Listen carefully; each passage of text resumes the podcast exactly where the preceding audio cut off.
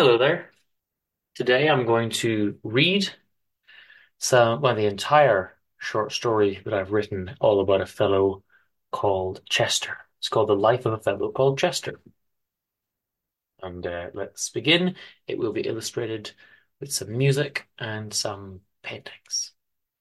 Chapter 1 A Day in the Life of a Fellow Called Chester. Chester Witherington was content. As he sat down to breakfast, he reflected on his life. He was content, at least in so far as he had nothing in particular to complain of, and, moreover, he was content in so far as he had obtained such things as are supposedly requisite in the attainment of a happy life, viz., he had a job everyone told him was a good one, a house, a wife, some friends. Everyone told him they were good too. The conclusion of the introspective breakfast, nevertheless, was that he was not happy. He considered the difference. He took happiness to be some kind of joy or some feeling of fulfillment and purpose, of having done something, or of having something to do which was worth doing. He took contentedness to mean that he was fine, he was okay, with no problems. He had the things that he wanted to have.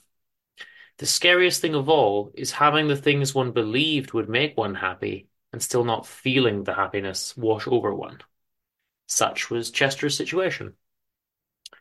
He had woken up on time, regulated as always by his alarm, had gotten himself out of bed, taken a shower, and gone down to breakfast. His wife had done the same.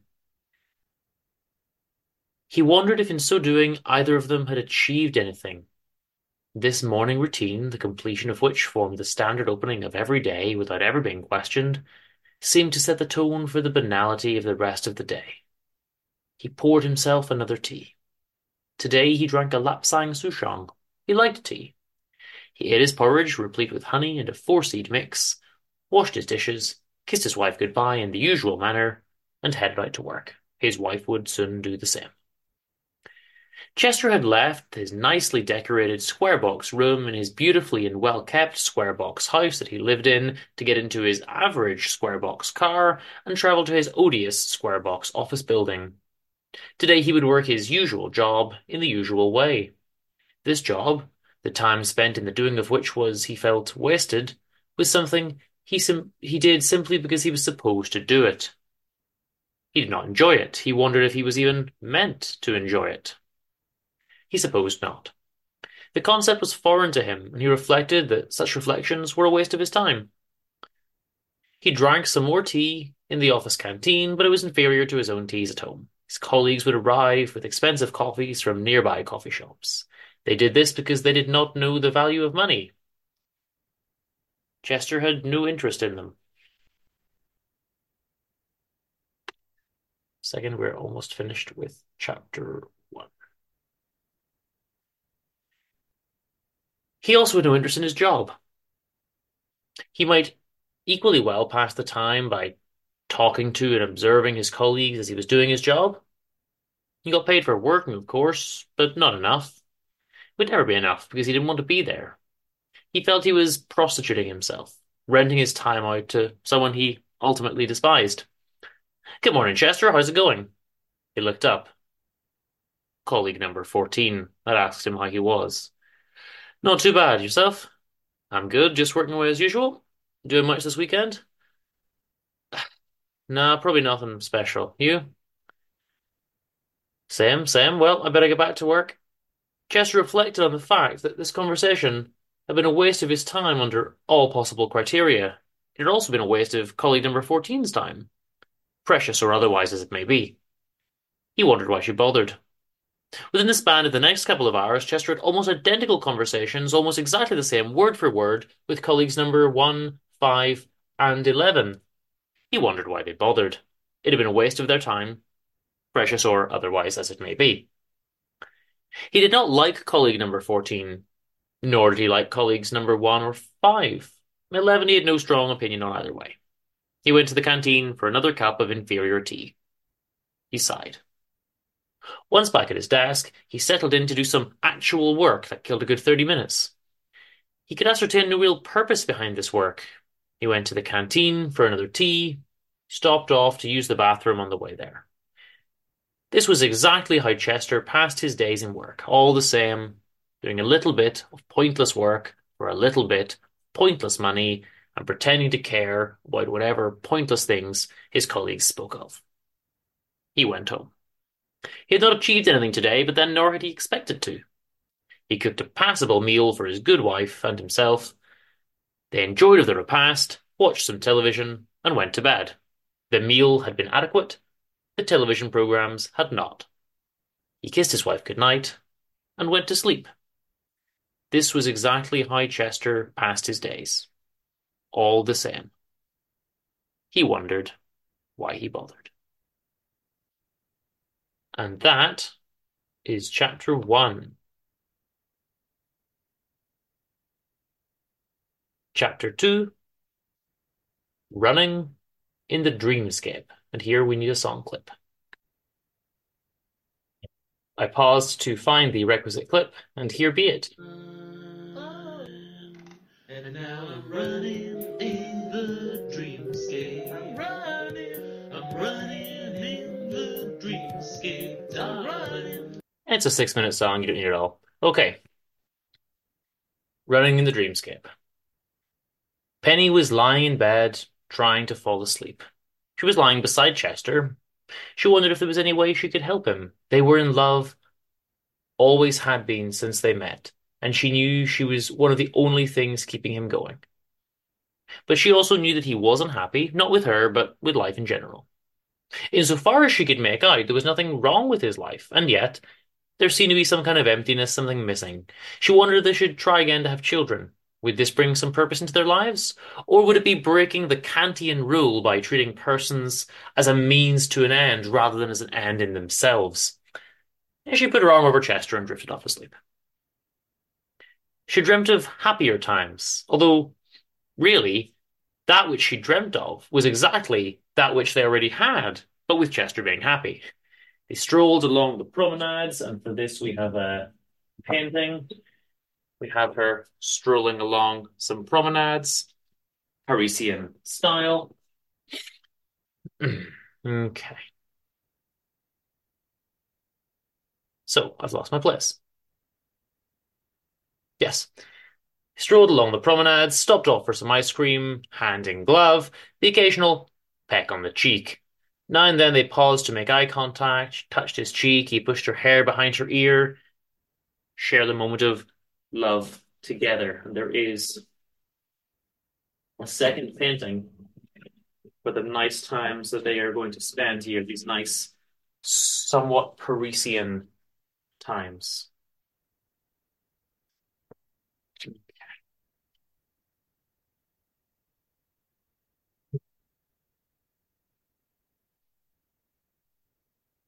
Chester reached around her, clasped his hands behind her back, swooped her up off her feet, and spun around while she laughed. They smiled at one another. This was a moment of joy, a moment of Parisian-esque ecstasy.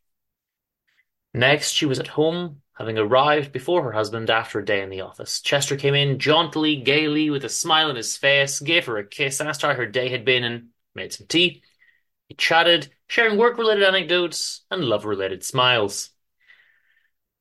Penny walked over to their vintage, refurbished, limited edition 1960s Apollo record player. She selected a Count Basie vinyl disc, pulled a lever, and watched the record drop down and the needle swing into place. The classic jazz sounds filled their home. Chester took her hand in his, and they danced and danced, laughing, smiling, spinning, hugging.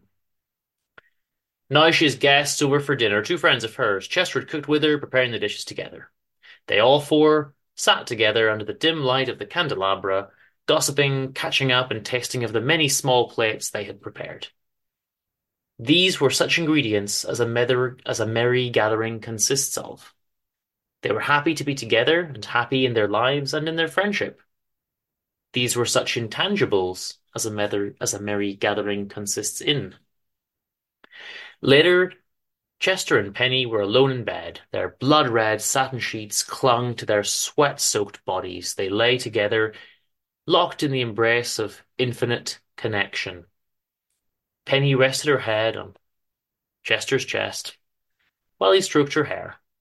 They had made love passionately, passionately, brutally yet lovingly. They were tired, satisfied, they were in love. Nothing else existed in the world at this moment. I'm going to quote a friend of mine, Wigley, from one of his poems now. The universe opens itself to us. From the smallest is conceived the infinite. They will live on forever in this moment. And this moment will never die because it does not exist. Penny sees herself alone at night in her pajamas, but she sees Chester up ahead, running. Frantically, he runs. He screams. She screams. He trips and falls. She runs to catch up, but he's up again. He turns to her. She runs with all her might, but she gets no closer. He silently shakes his head.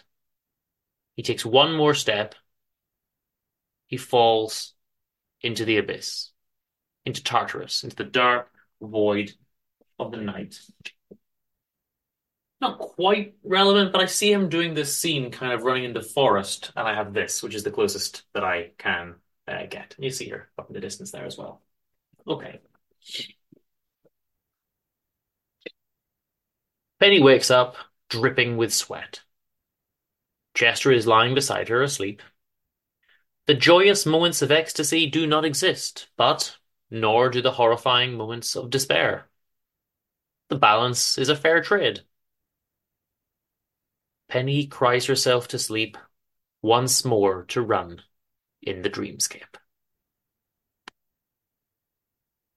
Next chapter. Love is not enough. I had an old song many years ago, Your Love is Not Enough. I don't need to play it. It wasn't very good. It wasn't that they weren't in love, they were. In fact, she really was the only thing keeping him going. It was just that everything else was empty. There's the neighbor's dog running into our driveway again, Chester pointed out to Penny. Shall I go out? she asked. No, no, don't worry, he's got him. Do you ever notice dogs, though? They just run around. They eat, they sleep, they run around, they get stroked and petted. It's a happier existence than ours in a way. What do you mean, darling? Well, we have so much going on, don't we? Worries, work, mortgages, expenses, interpersonal relationships, religion, philosophy, flying to the moon, wars, capitalism. We live in artificial cities. It's all nonsense, though, isn't it?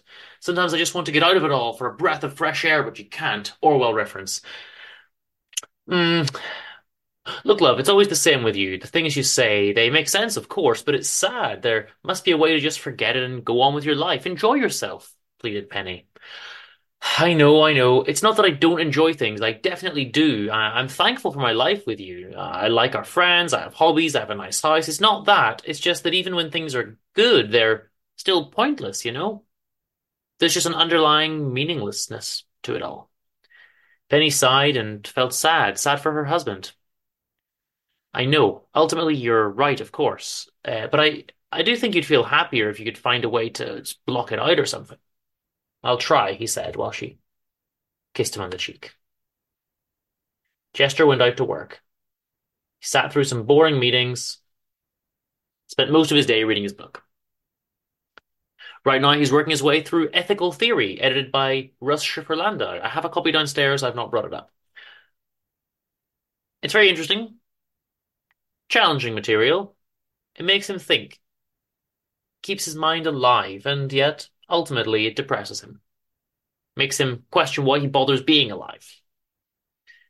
He has some tea, chats with his variously numbered colleagues, keeps those chats to an absolute minimum, daydreams his way through team meetings, and goes home. A day is equally well spent as any other, he supposes. He wonders why he bothers. He arrives home a little before his wife today, he uses this time to enjoy a nice cup of tea and think, really think. He begins to think about ethical theories.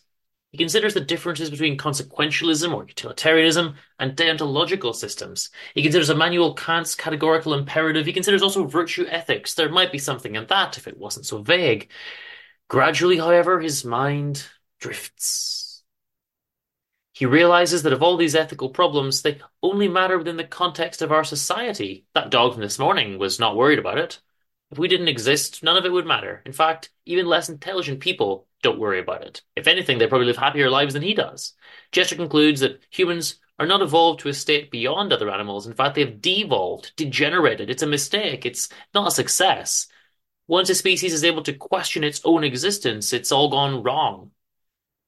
Despite his love for philosophy, he realizes that the very existence of the same is the evidence that humans have gone wrong somehow. We oughtn't to be proud. Our successes are nil.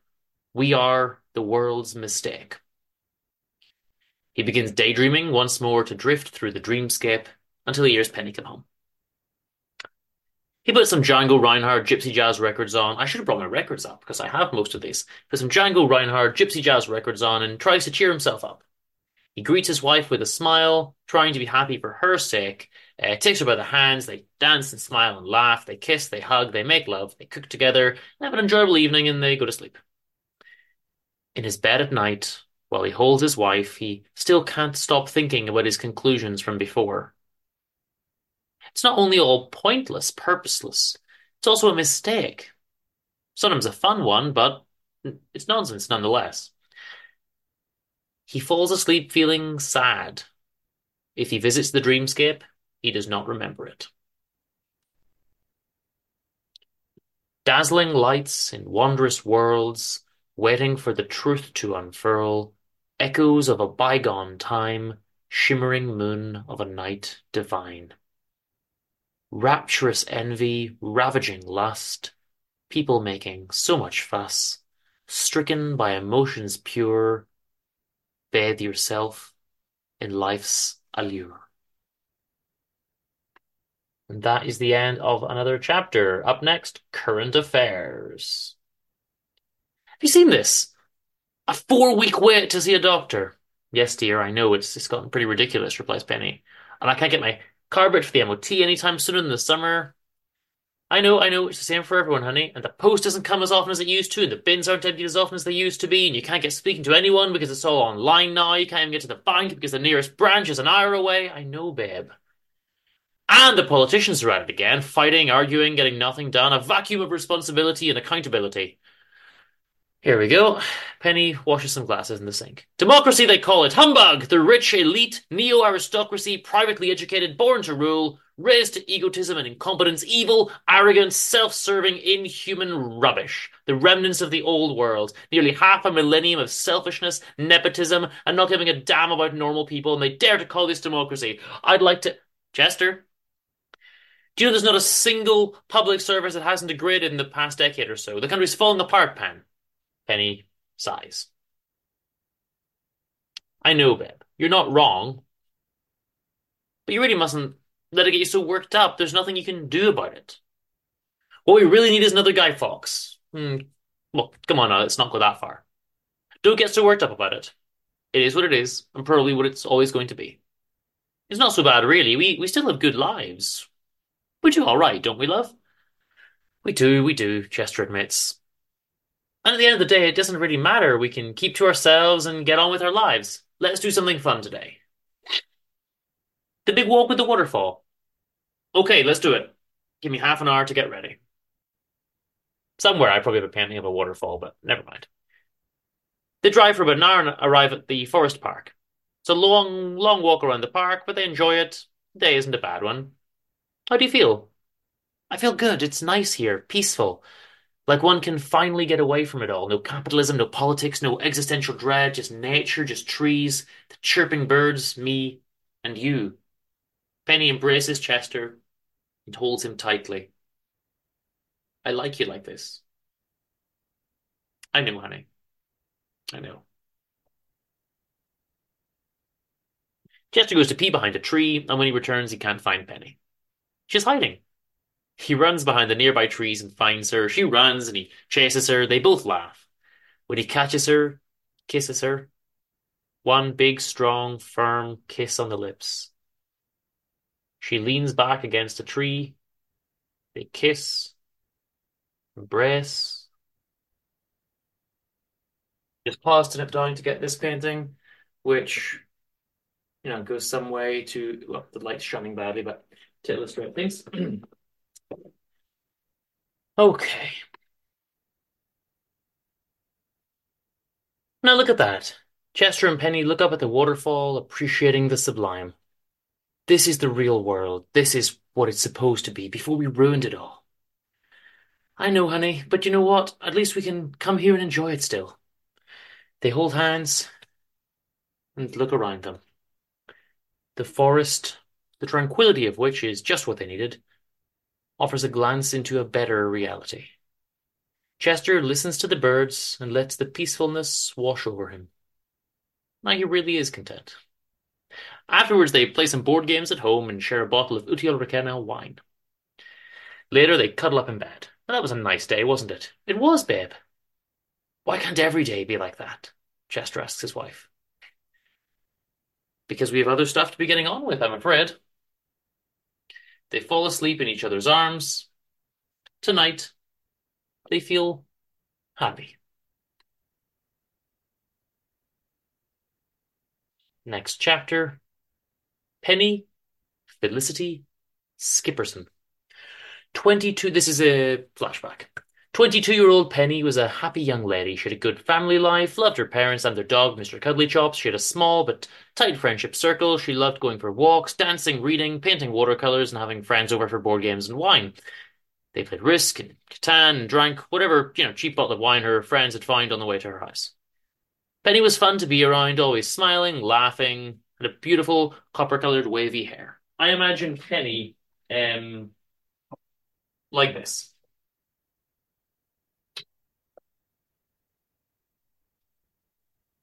Penny was also doing well in her career. She'd graduated a year before, taken on a relatively low-paid graduate level entry role worked hard, taking on some extra duties to build up her CV, and a year later had managed to move to another company that would pay her a bit more. She was also a few months into this job, but she loved it. The work was engaging and challenging, colleagues were friendly. The only negative aspect of her whole life was her love life. During university, she had been dating Gary Spike Tuffman. They'd met in a nightclub and dated for about a year and a half. Things had been fine, but she felt that they were not destined for each other. He really wasn't her ideal type at all. Spike was much too macho. He spent all his time working out in the gym, drinking beers with the proverbial lads, uh, watching a smorgasbord of sports on the television, often again with said lads, and working part time in the garage. He treated her well enough, but he was aggressive with other people, especially any males who spoke with her. In the end, they broke up, She'd initiated, but it was more or less a mutual understanding. He was now already dating some 19 year old blonde thing in short skirts. Um, despite wanting and perhaps needing it, the breakup still hurt Penny. Breakups are never easy for either party, but uh, she did feel a little additional pain when she saw how quickly he'd moved on.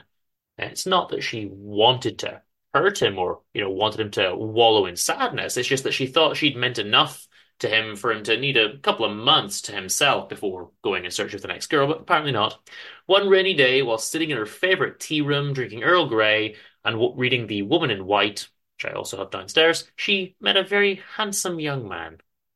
Please now, Thaddeus, come on. Dickens is better than Balzac. They're both great, granted, but there's no comparison. The character work in Dickens is sublime. He is the quintessential novelist. He's also more fun. The wit drips from the pages. Balzac is powerful, but sad. He makes me cry. I know what you mean, man. I, I just prefer the sad stuff, I guess. They're both realists, but Dickens is more of a cartoon caricature, whereas Balzac feels gritty and real, moving towards naturalism almost. Hey guys, I hope you don't mind if I butt in, but I have to agree with your friend there. They're both amazing, of course, but Dickens is something else, interrupted Penny. Ha ha! I told you, sir! What's that you're reading there yourself? The Woman in White. Collins. Ah, yes, Wilkie Collins. Dickens' deputy. Well, that's not a fair impartial opinion, then, said Thaddeus. Oh, but, but I do love them all, insisted Penny. I always felt Collins was great in his own right, but just never really matched up to Dickens. Oh, I agree for sure. I'm enjoying this book, but it's no great expectations. I'd actually wanted to read No Name, but I, I couldn't find it anywhere. You're in luck. I have a copy. It's ancient, falling apart as you read it, but uh, if you treat it gently, I'm sure maybe I could lend it to you. What's your name, by the way? Oh, I'm sorry. My name is Penance, but I go by Penny. I'm not surprised. And I'm Chester. Enchanté. That had been many years ago. When they'd first met, it was clear from the beginning they had a connection. She very quickly forgot all about Spike. She and Chester had so much fun together, walks on the beach and through forests, murder mystery nights, games with their friends, dancing together, cooking for each other. A year later, she'd asked if he'd like to marry her, and he said he would, and they became engaged forthwith.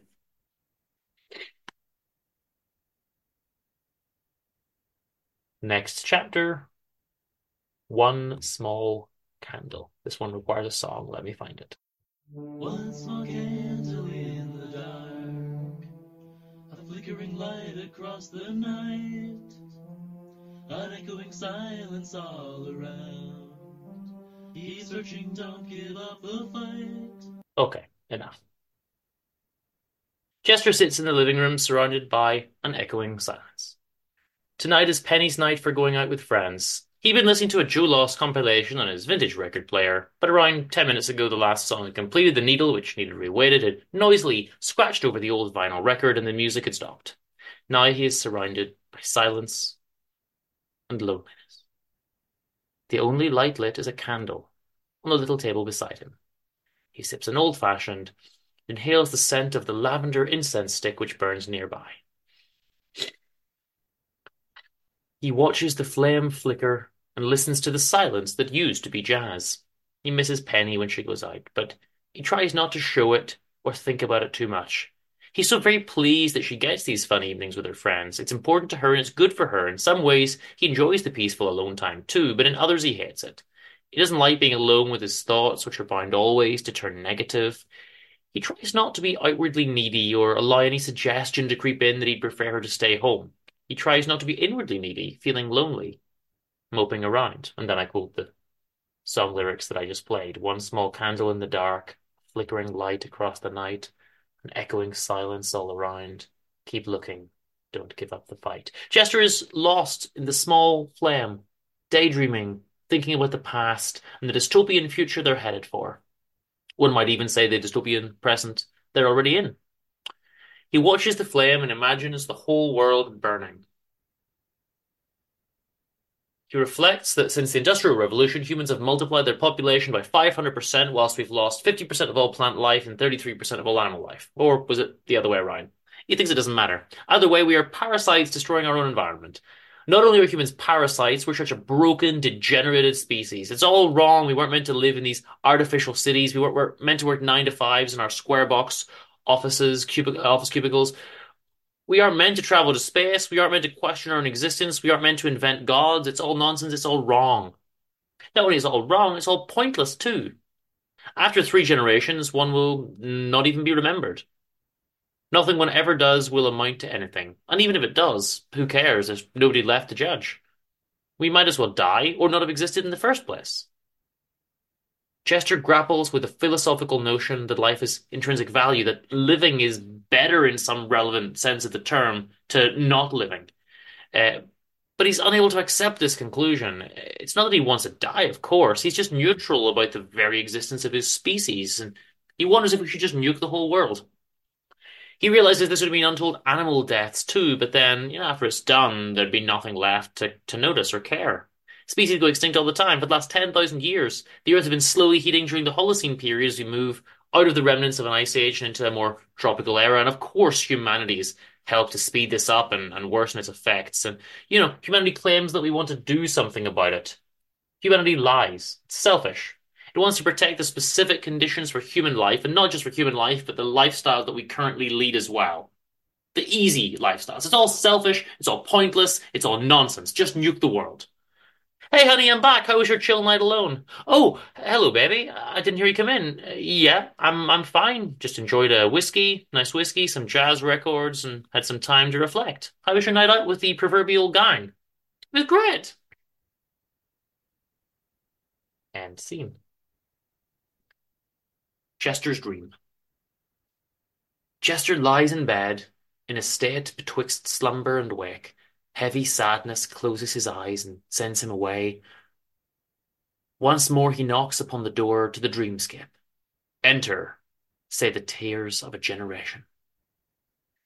He makes himself very small and leaps up to the small bedroom window. He jumps out. He falls and falls endlessly until the end of time. He falls through the sky, the air, rushes over him as he plummets. He lies flat out like a starfish, but face down, awaiting impact. He hits the ground, but keeps falling. He goes below ground, into the earth, through cartoon tunnels, falling, falling, now he's on a cliff top. He gazes into the sublime. He reaches his arms to his sides, leans forward, and falls. Once again, he falls endlessly. Now he's in the ocean, still falling, down, down. The currents seem to slow him. He continues to, to lie flat but sink. Down to the depths of the void. He is surrounded by emptiness, and suddenly he is finally seized by panic. In the darkness, he sees it. One small candle. And suddenly, he's sitting in the chair in his living room again.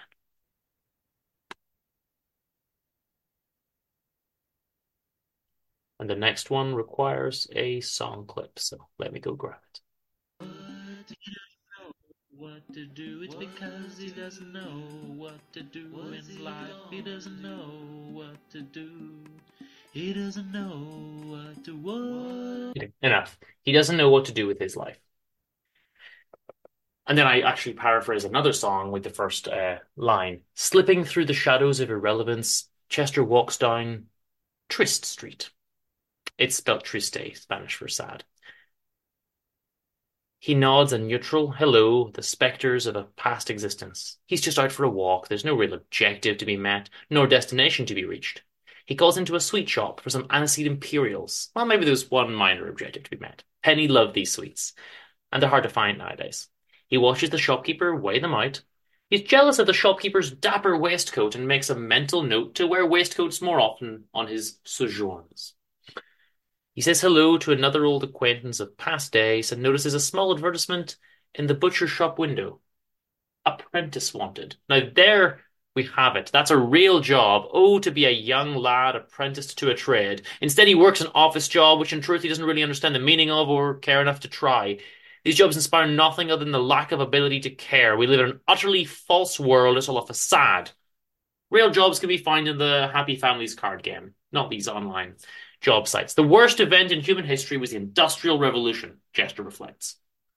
It started the perpetuation of the capitalism into the ultra capitalism we have today. It took people away from real work, moved us into mass employment, into factories, into total separation from the profits of our slave labor in a system which we cannot leave. He wonders if he would prefer all out communism, anarchy, or just some kind of low level capitalism. After all, the butcher's apprentice is still operating within a capitalist system. He's not enjoying the profits of his work. But then he's training to be a master butcher one day. What Chester really hates are these large companies with hundreds of thousands of employees all being exploited just like his own job. Day by day, another little piece of one's soul dies. People take pleasure, job satisfaction in creating something being responsible for it and proud of it. The master clockmaker diligently building a clock. It's an old story, everyone knows it. Creating a masterpiece from scratch, gaining satisfaction. Employee number 314 who puts one cog into a hundred clocks a day gets no satisfaction at all, gets paid very little for his pitiful efforts, and yet it's all fine because the employer is making a lot of money. It doesn't make any sense to Chester, no matter how hard he tries to understand it. They say in the future robots will do these mundane jobs and 314 won't need to, which is great until 314's family starve to death for lack of income. The factory owner isn't going to pay them to stay home. He could retrain, but why should he? He didn't ask for these changes to the world. Upskill, a nonsense business buzzword of the type Chester hated. It is not real. More and more millionaires than ever before. More people with a milliard also, he doesn't know what they're called. They're not billionaires because they do not have a million millions. Are they milliardaires? Those of us fortunate enough to be in work are doing pointless work in a fake system, all within the artificially overly complex world that we humans have created for ourselves. None of it consists in the necessary and sufficient conditions for human flourishing. It's all superfluous, it's all embellishment, it's all unnecessary. Chester hopes that the butcher finds a good apprentice. He wonders what he himself would ultimately do. What does he want to be when he grows up? And that leads me to the next chapter and another song. Just the intro. What do you want to do when you grow up? I want to live in a romantic, quixotic landscape. I want to live in a Renoir painting. So there we go, living my life in a Renoir painting. That's the next chapter. He calls into the magic bookshop. Again, I could have brought another painting down of the magic bookshop, but never mind. And browses some of the vast multitudes of books, shelves, double shelved, stacked all around the shelves, all up over the floor, all up to the ceiling. Books everywhere in a dimly lit, cold room. He loves it. The, the chap working there plays a trumpet while Chester looks around, casting a glance over the many tomes. He usually buys classic literature, of course.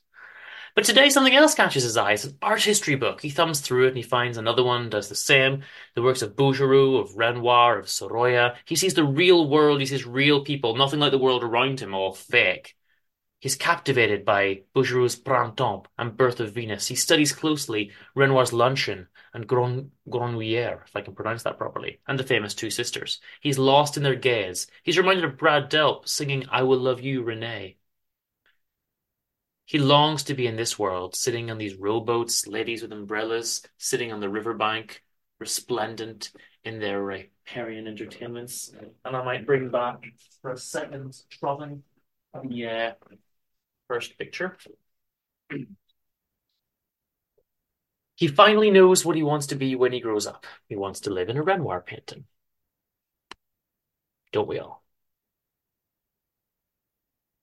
Up next, Broken Hearts and Leafless Trees. Uh, this was a, a song title uh, of a band I, I, heard and possibly interviewed many years ago. And I do have a painting somewhere uh, of a chap sitting with the moon rays showing in these leafless trees. He's sitting naked in the street, but I, I can't find it. Anyway, Chester enjoys the crispy sound as he steps onto the autumn leaves. Although he prefers summer ultimately and spring secondarily, autumn isn't so bad really. Winter is horrendous and, and, a punishment from the gods. The autumnal colour scheme is a pleasant one, not as vibrant and bright as summer, but the reds and browns and yellows, the warmth of the colours combined with the crunch betwixt leather shoes of the ground, is pleasant nonetheless. The side effect, of course, of the beautiful array of colours on the ground is a decided lack of them on the trees. Death will come, but so will regeneration. It's a kind of human necessary connection. Humans have it too in a grand way. We come from the void and we go back to it, but it also happens inside the details. One of our flaws as a degenerated species is our self-consciousness and self-identity and the importance we place on the same. Just reflects that we are never identically equal to a previous version of ourselves, and thus personal identity cannot persist. We are in flux. Change happens in every instant. X cannot step into the same river twice, they say, but it's not because of changes to the river, it's also because X cannot exist twice. An instant later, we have X plus one, and so in every instant we are born and we die, an endless chain of identities necessarily leading on leading on one to another, like Mrs. Law and so forth, and back to we we cannot die because we never exist. We quoted earlier from Wiggly. Okay. And we realize we never die the moment we accept we did not exist. Chester daydreams about trees. Now in his mind they are utterly leafless, brown, spiky branches against a dark night sky, the silver glimmer of the moon and stars. The trees look sad and cold without their leaves. The landscape is desolate now. In his mind, gone are the people and the homes. Present is darkness, emptiness, perceived lack of meaning, a, glaring lack of color, an imagined lack of purpose in the world. Chester takes it all in the meaninglessness, the lack of lively vibrance. Earlier, the colors had made him feel happy. Now he feels sad, desolate. He feels his heart hurt. He thinks about times when he was happy. He feels the tears flow down his cheeks as he cries. His heart, rent in twain by the void he's fallen into, yearns for Penny. Are you all right, mister? Chester snaps out of his daydream to see a young lady and realizes he's causing some small disturbance to the public order. Oh yes, yes, I'm I'm fine, thanks. Just thinking about something sad. Don't don't worry, I'll be all right. I best go home. Are you sure? Would you like to sit down, have a coffee? I guess I can have a tea. I might be persuaded. So they have tea and coffee together. Chester and Madeline, a twenty-something university student and artist. They talk about art and about Chester's daydream and his worries in general. Madeline's a caring and empathetic human being. Well, it's been lovely chatting to you, and thanks again for the tea and the caramel square, but I suppose I'd be better be getting back to my wife now. She must be wondering what's become of me. Of course, it's been a pleasure. Here, let me give you my number. In case you need to talk, you can reach out. Thanks. Gives her a quick hug and heads home. The next chapter, I believe, requires a song again, suicidal screams, and shattered broken dreams.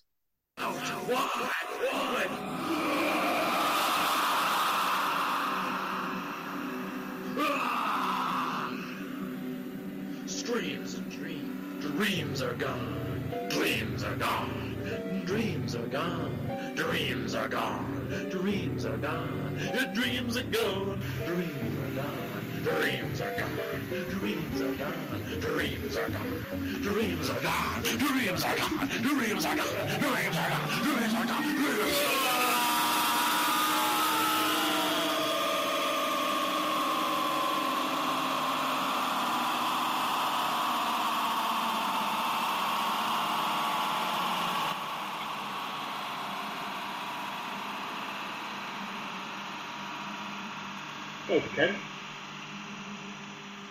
I'll let it finish. Immediately upon his arrival home, Chester tells Penny about his day. Hey, honey, how was your walk? Enjoy the fresh air and exercise? Hi, Pan. It was nice. The air and the time to think always does me good. And, you know, I love to crunch the leaves between my feet in the autumn. you do indeed. You're like a child sometimes, but it's nice to see you gleeful from time to time. You're right. I got you those if you like. And passes the Aniseed Imperials. Oh, thanks, babe. Something strange happened, too. You mean? Well, I was daydreaming a little bit and getting a little bit mopey, Chester. The walk was supposed to be good for you. I, I know, I know. Autumn kind of gives me mixed messages. Anyway, I was feeling sad, you know, and this kind student girl, she asked if I was okay and ended up chatting over some tea, and she cheered me right up in the end. Well, that's fantastic. So you made a new friend. I don't quite know about that. I, I think she just felt sorry for me. Maybe she's just one of those people that likes to listen to people's problems. I don't know, but she she give me her number in case I wanted to talk again. I just took it to be polite. I, I doubt I'll ring her. Well, you never know. You, you could use more friends. It might do you no harm. And these students are very bright sometimes. It might be just what you're after. We'll see. Right now, I prefer to find more friends to play board games with us. they enjoy dinner together, watch some TV, and then relax. Chester reads more ethical theory texts, while Penny does a crossword and eats her aniseed imperials. They have some records on in the background. Tonight they're listening to a compilation, a 33 inch of music from the Movida Madrileña, an important cultural movement in post Franco Spain. Chester, in particular, loved the rock music from that time. Again, I have it downstairs. Okay. How was the empanada, honey? he asked his wife. Chester made some empanada gallega for dinner. It was great as always, babe, though I, I still think I preferred the smaller empanadas, and you know the chorizo is my favorite. Yeah, I know. Perhaps I'll make a batch soon. Tonight I just fancy the big traditional Galician one, you know. In theory, I could put any filling in it too, but somehow I always stick with the tuna in the big one. It seems more traditional from the time of Master Mateo, uh, who, who built the great cathedral that we saw in Santiago, of course, with the Botafumeiro. Uh, it's it's grand. It was lovely. Uh, I think I'll go on to bed, honey. Don't don't sit up too long. I I want you to come up and cuddle me before I fall asleep. I'll be up soon, love. Chester thought about Penny, but how much he loved her, but how good his life was. Yet he wondered why it still wasn't enough to make him happy. There were moments of great joy. He wished he could live perpetually in the aforesaid moments. And yet, for some reason, his mind always clouded over with sadness. He wished he could just ignore it and enjoy his life. He is overcome with a wave of sadness at present when he thinks about the state of the world. He feels like he's been eaten alive from the inside out. He cries silent tears. They fall to the floor like the drops of blood in his bleeding heart. His heart is on fire, and nothing but ashes remain to be scooped out and scattered in the breeze. I think that's paraphrasing another of my songs. Chester takes handfuls of his hair in his hands and pulls them taut, squeezes them, wrings them. He breathes quickly and heavily. He, he runs his hands through his hair. He, he feels the sweat now dripping like the tears and imagined blood before it. He slaps each cheek once. He stands up and walks to the kitchen. He takes two knives from the knife rack, lies on the ground, points them both at his chest, one in each hand. He breathes heavier and heavier, and then suddenly he throws them down on the tile floor and utters a loud yet silent scream. He doesn't want to wake Penny. Yet the silence deafens him. Curls up on the floor and cries for half an hour.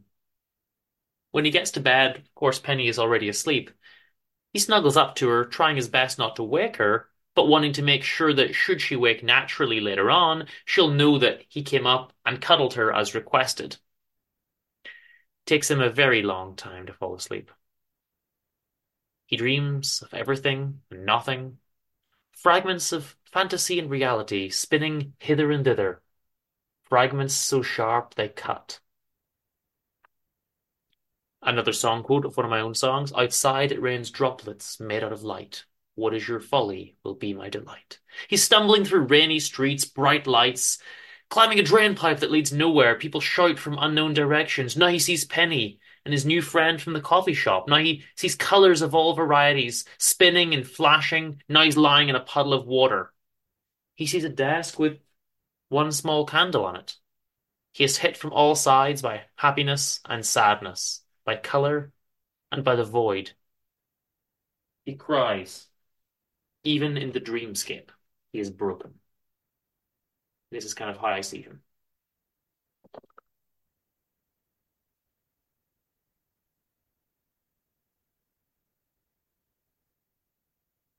We're about halfway. Mr. Winston P. Fuddlesworth, Esquire.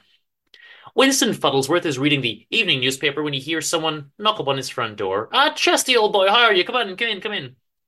The inestimable Chester enters his old friend's house. They've known each other for many years, but have, have grown apart in recent times. Yet from time to time, Chester calls upon his old friend for a tete-a-tete. Well, what's going on in the papers, Winston? Just the usual twaddle. The world's falling apart, as you well know. I know it only. I know it all too well. Only I, I worry that sometimes I'm falling apart with it. Let me fix you a Sazerac and we'll talk all about it, old boy. They spend the next two hours catching up on each other's lives. Winston's an old bachelor. He likes to sit inside and with his whiskey and his newspaper or, or, or a book. As much as Chester likes this himself, he also likes to do other things, whereas his friend usually does not. Uh, as such, the conversation is mostly fairly one-sided. Chester told his comrade about the dreams, about the walk in the park and Madeline, about the recent events with Penny. He also complained about work and the world they shared the same worldview, so there's no real need to go too far back in his explanations. What's all this business about the butcher's apprentice, old boy? Oh, never mind about him, whoever he may be. The question is, what do I do, Winston? I feel the world spinning. I feel there's no way to make it stop. I feel submerged in the rubbish with no way to get out. Or, well, again, coming up for air. Of course you do. I, I could feel the same way myself if I let things bother me like you do. You're too sensitive, Chester. You care too much. That's always been your problem. You can't change anything, you know. The best thing you can do is to enjoy your life with that lovely wife of yours. I suppose you're right. It's not that I don't try to put things out of my head. I, I do. I, I just can't keep it out. It comes flooding back, and the dystopian waves hit me, and I'm drowning in despair. Anyway, let's have a game of chess before I go. Winston has always beat Chester, and rather decisively too. Chester, however, at least got to enjoy playing with the horsey. Well, I'd better get going, Chester said eventually as 11 p.m. approached. No problem, I'll see you out. Thank you for cheering me up a bit. My pleasure, sir. Call again soon, old boy, and no going after that young girl. Chester drove home and enjoyed an evening cup of tea with Penny, some television before bed. They had a peaceful night full of cuddles and sound sleep. The dreamscape beckoned not. Next chapter How to be a capitalist slave or not, as the case may be. Chester goes to work as usual. He gives a quick nod hello to his esteemed colleagues numbers 3, 4, and 17 and sits at his desk. He starts up his computer, then goes to the canteen for some tea, narrowly avoiding conversation with colleague number 19. When returning to his desk, he notes an email from his manager inviting him to a meeting. Nothing to worry about. Seems to be a team meeting. So this leads us to the question, how can we boost sales and increase our profits? Chester, you've not spoken much. Have you any ideas? Nothing, replied Chester. Come on, guys, we really need to come up with something today. Chester, you've got years of experience. Definitely no ideas. What, what about this new campaign I proposed? Well, to be perfectly honest with you, I found the advertising highly immoral. You want to take people's money, you never stop to think whether or not they can afford it. or need the product. In fact, I can't see how anyone could possibly need the product. It's nonsense. I feel guilty asking people to hand over their hard-earned money. Shouldn't they use it to feed their kids, go on holiday, pay the rent? Chester! And another thing, I honestly couldn't care less whether this company makes any money or not. It's not my company. I didn't get a pay rise this year either, so I don't see why it's my problem. I don't see the boss's struggle for once, actually. Chester? In here, day in, day out, wasting my life being exploited. We all are. Underpaid, stuck in a boring office, finding ways to swindle good people out of their money whilst receiving none ourselves for the work we do. Okay, sorry, I'm done. I'm going for a cup of tea. Upon returning to his desk, he notes an email from his manager inviting him to a meeting. Something to worry about this time. Chester, I'm I'm shocked at your outburst earlier. I really am. I, I know you've never been the most engaged or enthusiastic chap around here, but this is too much. You asked for my views and I gave them. I find myself morally opposed to this work. In that case, Chester, I think maybe you shouldn't work here. I, I think nobody should work here, but we all have to pay bills, I guess, says Chester. Chester, for your outburst, I'm gonna have to class that as gross misconduct. It's it's harmful to the company image, demotivational to the team, rude, insulting to, to the bosses and to me. Apparently compromises your own ethics, and it's just not professional at all. I've spoken to HR, and you're being suspended immediately for a month for now. Uh, we'll talk in a few weeks, and we'll see whether you'll return or not. Suspended with pay, I assume. Of course. Right, Grant, I'll see you later. I'm off to enjoy my month off. Right, at least set up an out of office email before you go. Nope, my suspension starts now, I heard. Bye bye.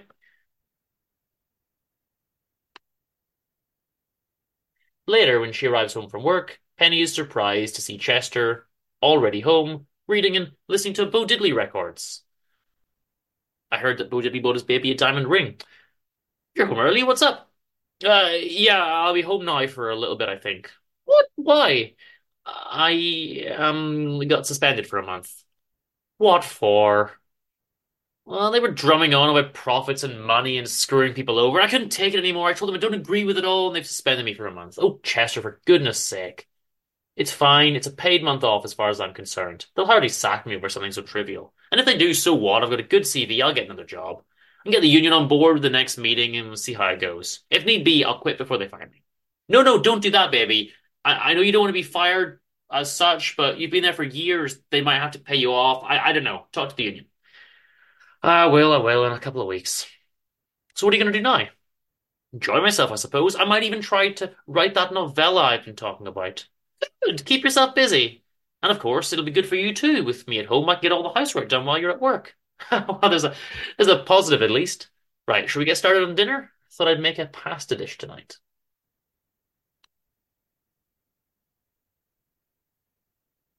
And next is an excerpt from Chester's own story. The story of the fireflies. In the quaint little village of Splipsplop, the people lived simply yet happily. They made their own food, grew their own vegetables, farmed their own animals, heated their homes with log fires, and passed the evenings with stories and sing-songs. It was a good life, a real life. And the fireflies provided the light. Mummy, why do the fireflies give us the light? Oh, I don't know, sweetie, but they always have. When I was a little girl, there they were, lighting up our house, just like they still do now. They they clump together in the form of a bulb and sit under the lampshade and fill our room with light so we can see what we're doing. Now, gather up those sewing things for me, dear, so I can mend your cloak. Yes, Mummy, that's a good girl. Mummy, what would happen if the fireflies flew away? I don't know, dear. I expect we wouldn't be able to see anything anymore. We'd be in darkness. But I don't think it's ever happened. Never? Never. Well, no, wait. My granny did tell me a story once when I was very little about a time long ago when she was very little when the fireflies were gone. I, I don't really remember it though. I expect she made it up anyway.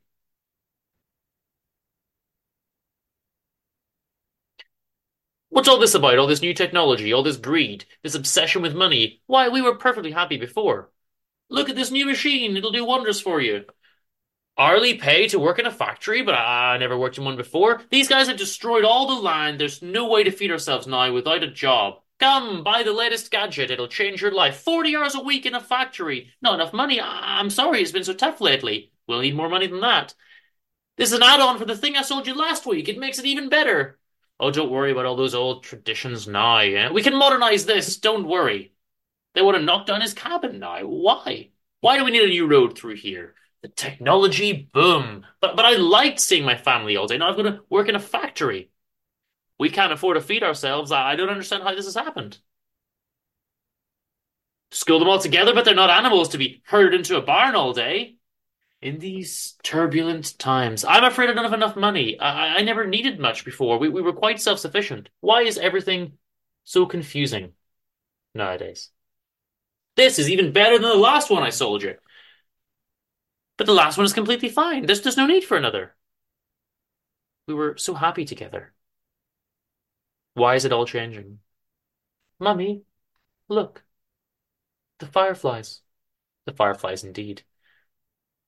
They separated from their bulb formation, flew away from the lamp, flew out of the window, and off into the distance, leaving the house in darkness.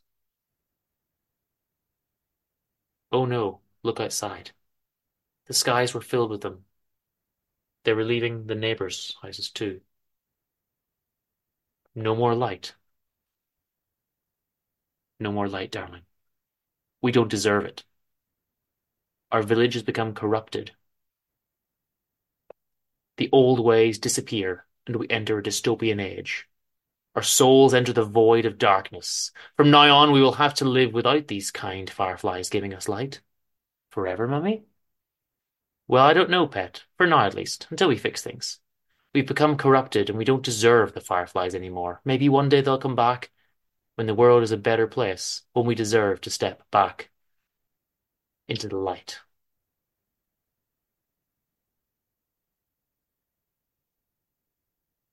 Okay. Shadows of Emotion. I think that's another paraphrasing of one of my songs. The shadows of emotion glimmer in the moonlight. Love, leading pain, guides her by the hand the sea of my soul in the dead of the night. Anyway, Chester reread what he'd written and, and showed it to Penny. It's not bad, babe. I like the imagery of the fireflies leaving and even the basic idea that they provide a light for the village, but it's also all a bit negative, don't you think? Well, I, I mean, I, I suppose it is, but I'm happy enough with it.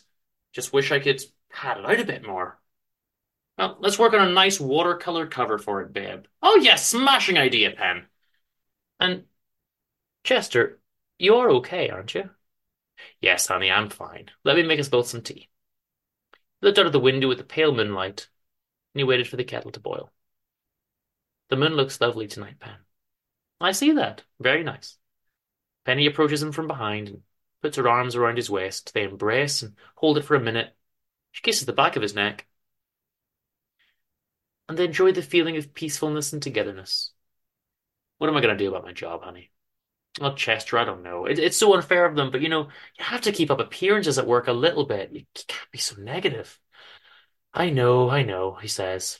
Then kisses her deeply and passionately, pulls her in front of him, puts his hands on her back, and kisses her more strongly still. I worry about you, babe, but I love you, says Penny. I know. I love you too. And three. They laugh, and he goes to make his tea. He pours the tea, and he notices how beautiful his wife is, how kind and supportive she is, and he feels so lucky. He looks out again at the moon. The spectre of love glides effortlessly across the sand. The shadow of emotion glimmers in the moonlight. Love leading pain guides him by the hand to the sea of my soul in the dead of the night. Actually, let's have the song. Love glides effortlessly across the land. The shadows of emotion glitter in the moonlight. Love leading pain guides him by the hand to the sea of my soul in the dead of the night. The ghost of past love wears the cloak of desire, creeping up unseen, unwanted. He stabs me with a knife that sets my heart on fire. Black rose the blood, too inhuman to be read. Okay. Next chapter. Madeline Hop Filtherton. Hop Filtherton, that's hard to say. This is the friend he met. Madeline was a kind, warm sort of person. This is why she'd helped Chester when he'd come over a little queer in the park. She'd liked him and enjoyed the chat in the end, and so she'd offered to keep in touch, although apart from a, a text or two, there'd really been no further contact.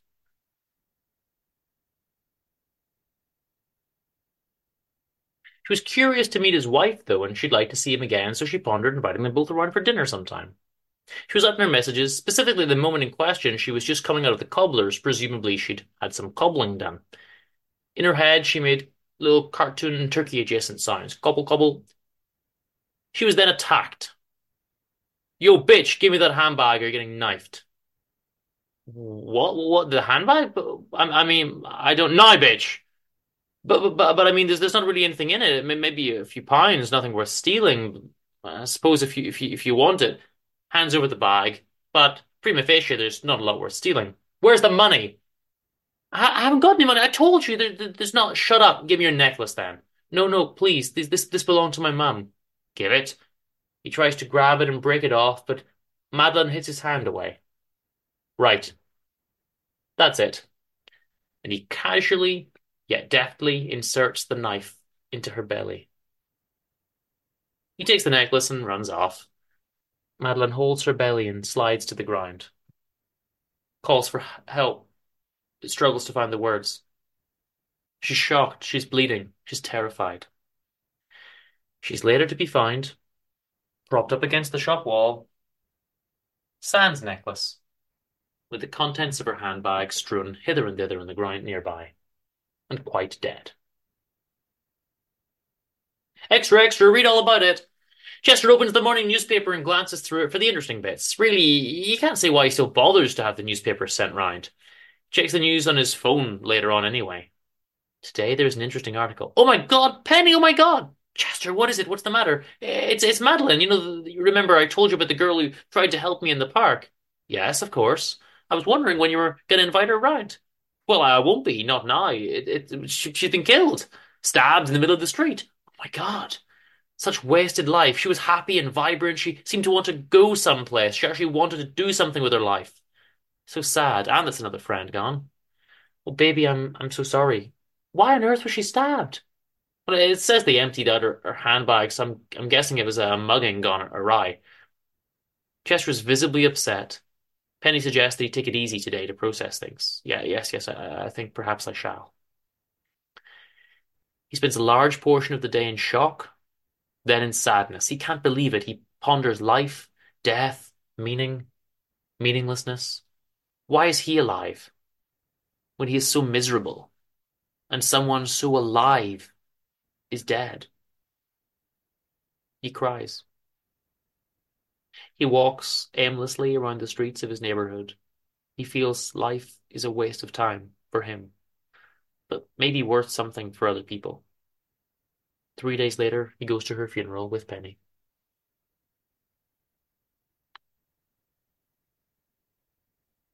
Dismissed from his situation. Good morning, Chester. Thanks for coming in. No problem. Chester, this is Mr. Gutterfilch from HR. He'll be sitting in on today's meeting. Uh, oh, okay, hi. So I'm sure you're aware why you're here, Chester, the outburst you had. We, we have no choice but to put it down as gross misconduct. Do you understand? Do I? You literally had no choice, eh? Well, then I suppose since this was somehow inevitable, you might as well go on ahead. Chester, this is part of it as well. The, the attitude. You either don't speak to anyone at all, or you say something insubordinate and sarcastic. You openly disrespect me and the company, you freely admit that working here wasn't in line with your ethical code for whatever reason. That makes it rather difficult for us to continue with your employment in light of the uh, way you conduct yourself, even here today. Uh huh. And what has our mighty HR representative got to say? Old Chessie no good for this place anymore, is that it? Never mind all the years I've put in here. Sure, I might as well have gone waste my life in some other dystopian prison. Mr. Witherington, says the HR rep. You're displaying precisely the kind of behavior my colleague has been talking about. I'm sorry to have to do this, but I'm afraid your services will no longer be required here. Ah, well, that's that's fine then, since they're only not required but not actively cancelled, eh? I'd say half the managers around here aren't required either, but they still manage to collect their wages monthly. Chester, no, I- am afraid you're you're being discharged. You you are dismissed from your situation officially as of this moment. I'm sorry. Oh, well, there we are. Train speeds through the land of dystopia. Next stop, Inevitability Station. I'm only sorry that I gave you an excuse to get rid of me that you were looking for all along. Uh, that's not the case at all, Chester. Yeah, if you say so, gentlemen, I'll be off. May you burn in hell. Loneliness in the City of Lost Souls. This one requires a song, but it's in Spanish. Soledad en la ciudad de almas perdidas. Soledad en la ciudad de almas perdidas. Soledad en la ciudad. Enough. Loneliness in the City of Lost Souls. He'd lost his new friend, he'd lost his job. He tried not to dwell on the negatives. Things were always going well with Penny. That would never change. And of course, he had other friends. Madeline's a, new friend. Her death saddened him for her own sake. As he walked through the town, the despair overwhelmed him. It all feels so pointless. Life. Living. The whole thing. Especially when a bright young lady like Madeline could be killed. Especially when he could lose his job. Welcome to another day in the capitalist dystopia. He didn't have the corporate yes man attitude, and that was that. He struggled with his feelings as he wandered around with no real objective in mind. He saw a homeless fellow in a shabby brown suit reading Shakespeare and bought him a coffee and some biscuits, but that served only to add to the meaninglessness rather than detract from it. Into the chemist's shop, around the park, into the butcher's and the fishmonger's, never stopping to rest on a park bench, frantically walking, into the tobacconist, even though he doesn't smoke, into the record shop, stop by the cobbler's stand, around and around, there are the shops, there are the trees, walk around the park, the hour grows late. As he walks around wildly, he feels the futility of it all. Why bother buying smoked haddock when a girl was killed and he can't even afford the haddock without his job anyway? He wanders around, he sees no one, but there are people.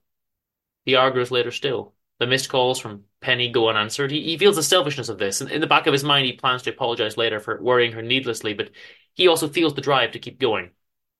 It's now dark. As he walks around, going nowhere, he suddenly feels alone.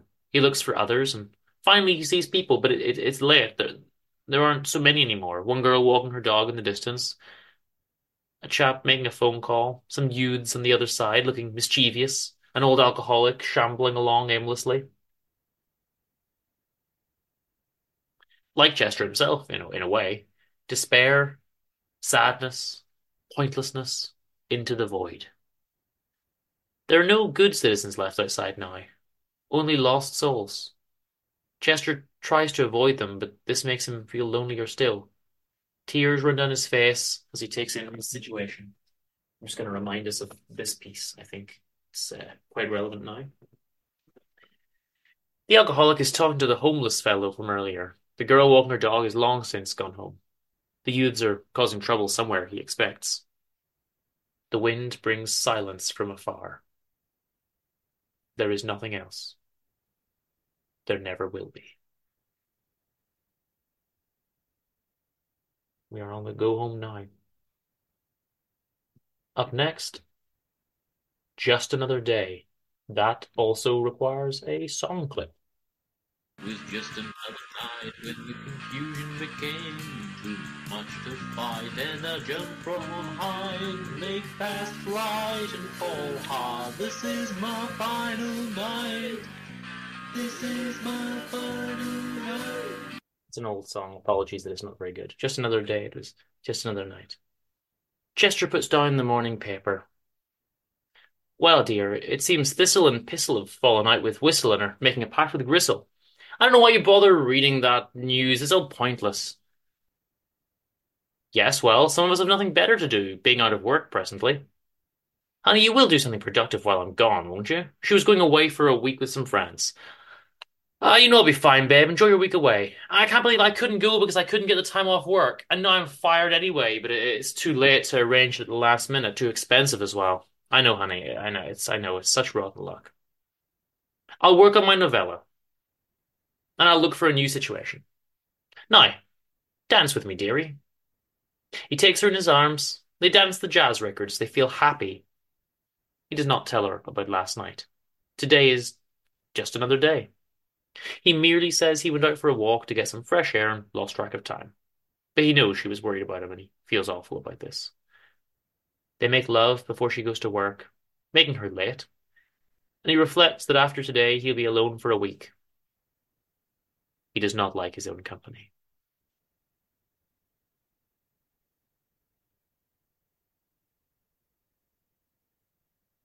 Alone.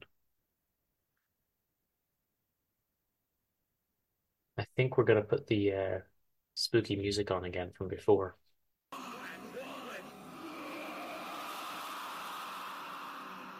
Chester finds himself without job, temporarily without a fight. Dreams are gone. Dreams are gone. The job temporarily without a wife, not to mention having lost his new friend. He called in on Winston, but other than the usual standard chat, there was no way to get into his deeper. He feels the world falling apart. A say goodbye, he does the usual thing, he says goodbye. He tries and fails for the usual thing. The third day is torture. The novella is in the fire. The whiskey decanter is shattered on the floor. The table is upended. He struggles to breathe. He spends most of the day pouring tears on the floor. He is afraid of the knives. There is no purpose to anything. Days spent in a square box office, waiting to get sacked. Days spent in the concrete grey cities, waiting to get stabbed. Lives spent in the void, in meaninglessness, in emptiness, waiting for the end. He drips hot candle wax onto himself just to feel some sensation. He can't stop crying. The despair growing heavier and weighs him down. He needs to get away. He finally takes the knives, plunges them into his chest, groans in pain, is shocked by the sensation. He lies in a pool of blood, finally at peace. He will be shortly forgotten by the whole world apart from one loving woman. It really was meaningless. At least he got his happy ending.